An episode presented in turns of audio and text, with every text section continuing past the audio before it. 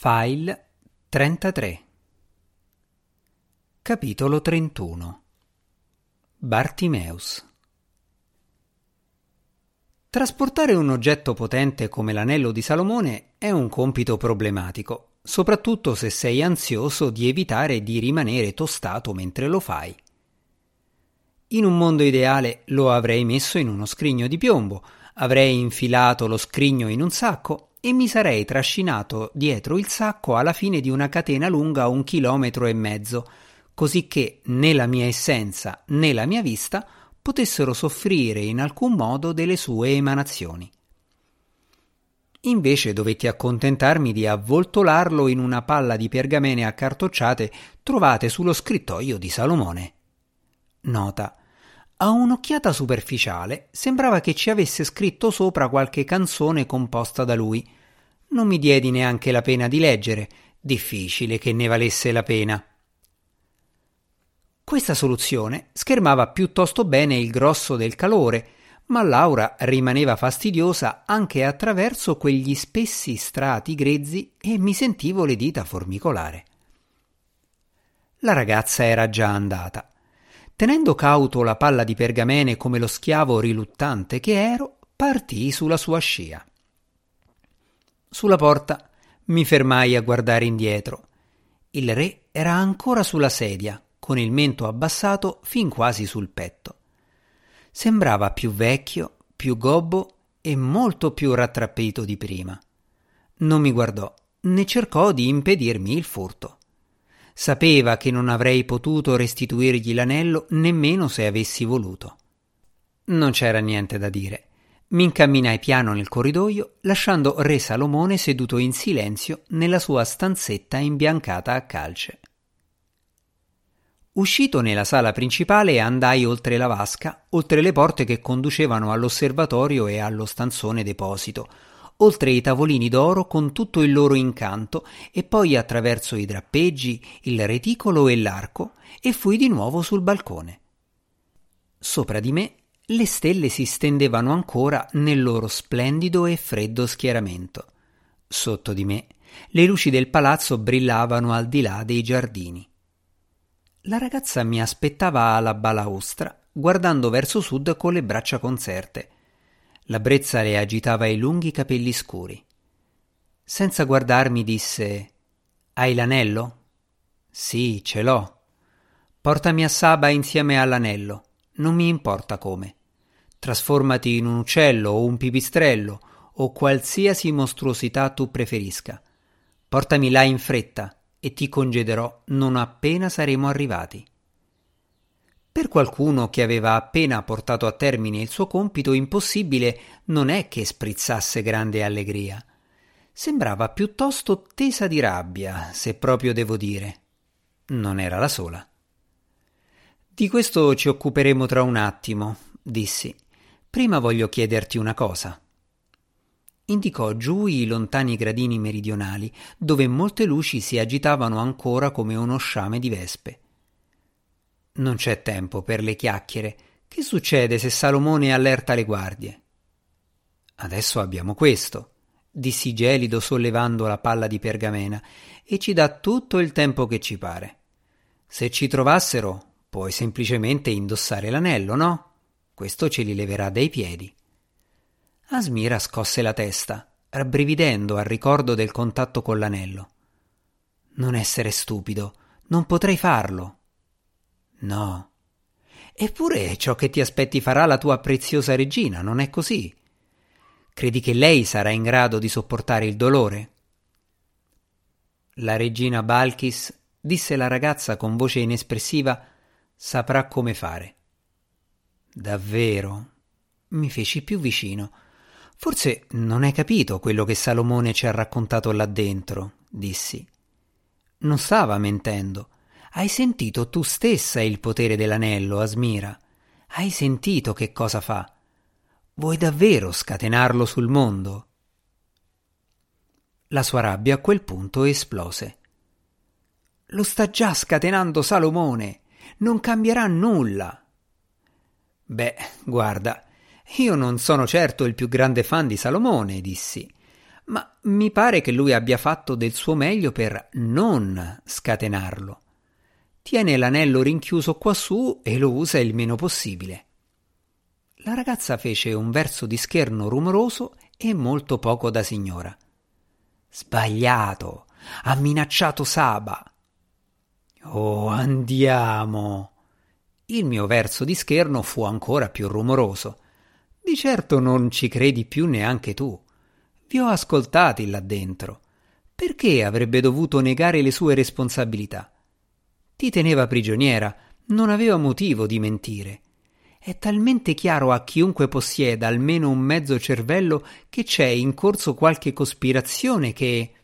che è irrilevante. strillò la ragazza.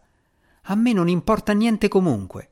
La mia regina mi ha dato un compito e io lo porterò a termine. Ecco tutto. Devo obbedirle e basta. Parli davvero come la schiava che sei, sbuffai. Tu non devi per forza obbedirle. Ecco il punto. Per quel che ne so, Balkis ha fama di grande virtù, ma questo non significa che non possa aver commesso un errore. Salomone non è mai stato tuo nemico finché sei strisciata nella sua stanza da letto con quel pugnale. Persino ora sono convinto che ti lascerebbe andare se solo gli riportassi indietro un anello e. Ma sì, voltati pure dall'altra parte finché ti pare, signorina. Questo non cambia l'evidenza delle cose. La ragazza aveva girato i tacchi lanciando uno squittio di rabbia e si era allontanata a grandi passi sul balcone. Ma alle mie parole, come se stesse facendo qualche danza araba primitiva, si voltò di nuovo e mi puntò contro un dito. Diversamente da demoni privi di fede che devono essere costretti a fare qualsiasi cosa, io ho dei vincoli sacri, disse. Io tengo fede ai miei doveri. Io servo la mia regina con fedeltà. Il che non impedisce a te e lei di creare dei gran pasticci, dissi. Quanti anni ha Balkis di preciso? Trenta? Quaranta? Di più? Allora stammi a sentire. Io qui ho duemila anni di saggezza accumulata e persino io a volte sbaglio. Per esempio, pensavo che in te ci fosse qualcosa di speciale quando ti ho incontrata nella gola nel deserto. Intelligenza, elasticità mentale. Ah, quanto mi sbagliavo, eh? Qui l'intelligenza non c'entra scattò la ragazza dicendo una grande verità. È una questione di fiducia. Io mi fido della mia regina e le obbedisco in tutto e per tutto. In tutto? Sì. In tal caso. Questa era una carta alta, eh? Era un po' che la tenevo in serbo. Perché non hai ucciso Salomone? Ci fu un momento di silenzio posai la palla di pergamene sulla balaustra per poter incrociare meglio le braccia in un modo deciso, pacatamente superiore. La ragazza esitò. Le sue mani ebbero un piccolo tremito di incertezza. Beh, eh, non ce n'era più bisogno. Senza l'anello è privo di poteri. Ma a te è stato ordinato di ucciderlo. A dire il vero, era in cima alla lista delle priorità, se non ricordo male. L'anello veniva per secondo. Senza il suo anello morirà molto presto, disse la ragazza. Gli altri maghi lo finiranno non appena scopriranno che. Questo ancora non risponde alla mia domanda. Perché non lo hai ucciso tu? Avevi il pugnale, oppure potevi ordinare a me di farlo. Ho ucciso altri re prima di lui, a bizzeffe. Nota. Quattro, in effetti. Tre erano stati atti premeditati e studiati a tavolino, tre assassini politici, e uno era stato uno sfortunato incidente che aveva visto l'interazione di un cane abbagliante, un carretto giocattolo, un corridoio scivoloso, una breve rampa di scale ripide e un calderone di grasso di manzo bollente. Per crederci bisogna averlo visto. Invece no, Ce ne siamo semplicemente sgattaiolati via senza fargli nemmeno un nocchino o gli spigli al braccio. Te lo chiedo ancora, Magari stavolta sono fortunato e rispondi. Perché non lo hai ucciso? Non potevo farlo, gridò di botto la ragazza. Va bene? Non potevo farlo colui che se ne stava semplicemente lì seduto. Stavo per farlo quando mi sono avvicinata a lui con il coltello, ma poi se ne stava lì indifeso e. imprecò. Non potevo farlo così su due piedi. Anche Salomone non mi ha uccisa quando mi aveva in suo potere. Avrebbe dovuto, e invece si è trattenuto. Proprio come lui, anch'io ho commesso un errore. Un errore? La guardai attentamente. Si può metterla anche in questa maniera. Un'altra maniera in cui metterla sarebbe Ormai non importa, disse lei. Adesso tornerò a Saba con l'anello. La sua faccia riluceva nell'oscurità come una pallida stella fiera. Questa volta non commetterò errori. Drizzai la schiena. Era il momento di puntare alla giugulare. La sua sicurezza di sé, anche se espressa in modo vigoroso, iniziava a vacillare. Forse era già crollata. Se riuscivo a fare breccia, forse sarei riuscito anche a dare un taglio alla faccenda e a risparmiarmi un doloroso viaggio di ritorno a Saba portando quell'anello ustionante.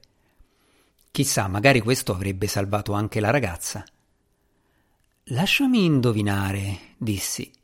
E ancora una volta fu un bene che avessi l'aspetto del lanciere sumero e non una delle mie guise più insolite. La cruda verità è già abbastanza difficile da mandare giù senza che a dirtela sia un folletto con gli occhi a palla, un serpente alato, un miasma di gas benefico o un demone con quattro facce, solo per dirne alcune. Nota. Demone con quattro facce. Un aspetto a cui ricorrevo occasionalmente per sorvegliare importanti incroci stradali nell'antica Mesopotamia. Le facce erano quelle di un grifone, un toro, un leone e un cobra, una più terrificante dell'altra. Me ne stavo seduto su una colonna, immagine di immobile gravità, a guardare implacabile in tutte le direzioni. I problemi iniziavano quando dovevo alzarmi per correre dietro a qualcuno, perché mi confondevo e inciampavo nei miei piedi, il che suscitava grande ilarità nei monelli di passaggio. Non sei riuscita a uccidere Salomone, perché nel tuo cuore sai che ti stava dicendo la verità riguardo a Saba e all'anello. No, stai zitto un momento e ascolta. E questo a sua volta significa che sai che la tua preziosa regina è in errore. È una rivelazione che non ti va giù. Non ti va giù perché significa che ha sbagliato a mandarti qui e che hai rischiato tutto per niente. Non ti va giù perché se la tua regina non è infallibile, questo mette in discussione lo scopo intero della tua piccola, triste esistenza dedicata all'obbedienza e al sacrificio per lei. Non è così? Oh sì, e magari mette in discussione anche il sacrificio di tua madre. La ragazza ebbe un sussulto. La sua voce era un filo. Tu non sai niente di mia madre. So quello che mi hai detto, è morta per la regina. La ragazza chiuse gli occhi. È vero, l'ho vista morire davanti a me. E allo stesso modo tu ti aspettavi di morire in questa missione. Una parte di te persino lo sperava. Il volto della ragazza sembrò accartocciarsi. Aspettai e indietreggiai leggermente. Racconta, quando è successo? Di recente? tanto tempo fa. La ragazza mi guardò. La furia era ancora tutta lì, ma incrinata e rotta, e c'erano lacrime nei suoi occhi. Avevo sei anni. Sono stati gli uomini delle tribù delle colline, arrabbiati per le imposte. Hanno cercato di uccidere la regina. Mmm, feci pensoso. Assassini che attaccano un capo di Stato. Suona familiare? La ragazza sembrò non aver sentito. Mia madre li ha fermati, disse, e loro. Guardò lontano nei giardini. Là fuori era ancora tutto tranquillo, nessun segno di problemi in arrivo. Per un impulso improvviso tirai la palla di pergamene giù dalla balaustra. Mi venne in mente che la sua aura soffocata avrebbe potuto essere visibile anche da lontano. Asmira appoggiò la schiena contro la pietra, con le mani a riposo lungo i fianchi. Era la prima volta che la vedevo veramente quieta da quando avevo a che fare con lei. Certo, l'avevo vista ferma anche prima, ma solo come interludio fra azioni frenetiche.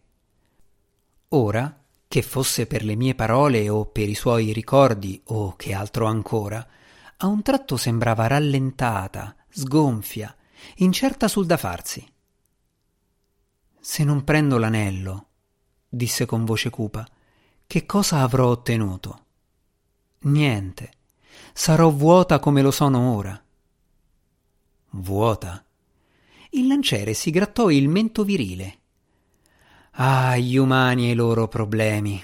Non sono il mio forte. Sì, certo, mi era piuttosto chiaro che per tutti questi anni la ragazza aveva cercato di emulare sua madre, solo per scoprire, proprio nel momento del suo trionfo, che non credeva fino in fondo a quello che stava facendo. Questo lo capivo abbastanza bene, ma di fronte alla sua improvvisa desolazione non sapevo più come proseguire.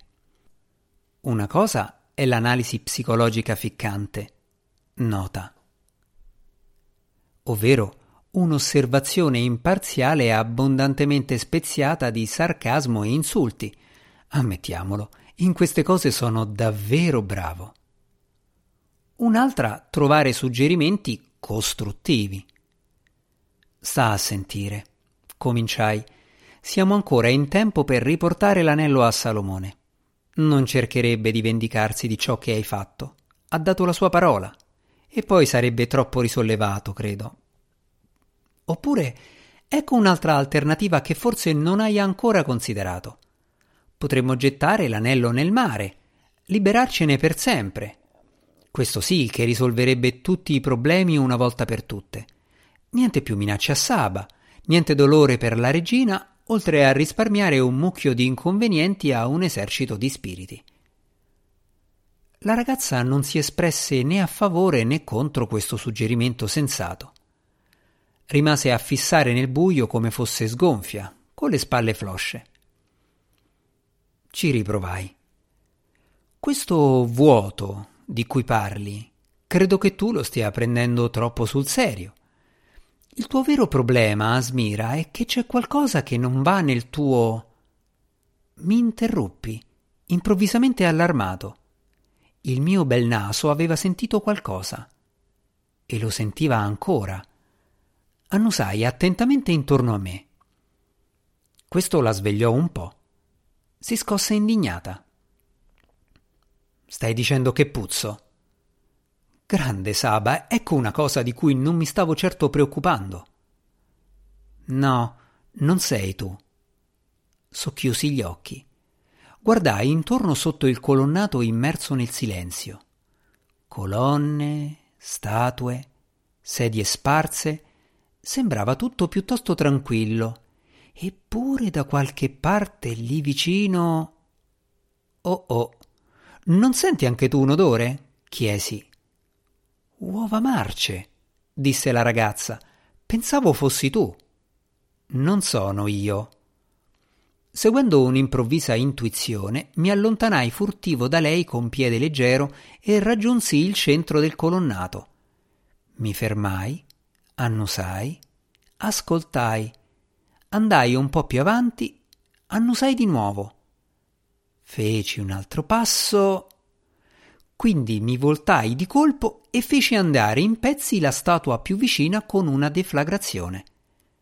La ragazza lanciò un urlo e il lanciere fece un balzo avanti, mentre i frammenti arroventati di pietra ancora cadevano rotolando e acciottolando giù per la cupola della torre. Atterrai in mezzo a loro, schiacciai di lato qualche filamento residuo di nuvola lilla e tirai fuori il foliot annerito dal suo nascondiglio dietro il plinto distrutto. Lo guardai per il collo verde e fibroso e lo sollevai in alto. Gezeri, ringhiai. Lo avevo immaginato, di nuovo a spiare. Beh, Questa volta ti finirò prima che tu abbia la possibilità di. Il Foliot tirò fuori piano la lingua verso di me e ghignò. Indicò a sud. Oh no! Mi voltai a guardare. In fondo, sopra i tetti del palazzo, una piccola nube nera si alzava verticale nella notte, un cono impetuoso di vento e fuoco. All'inizio era lontana, ma non rimase tale a lungo.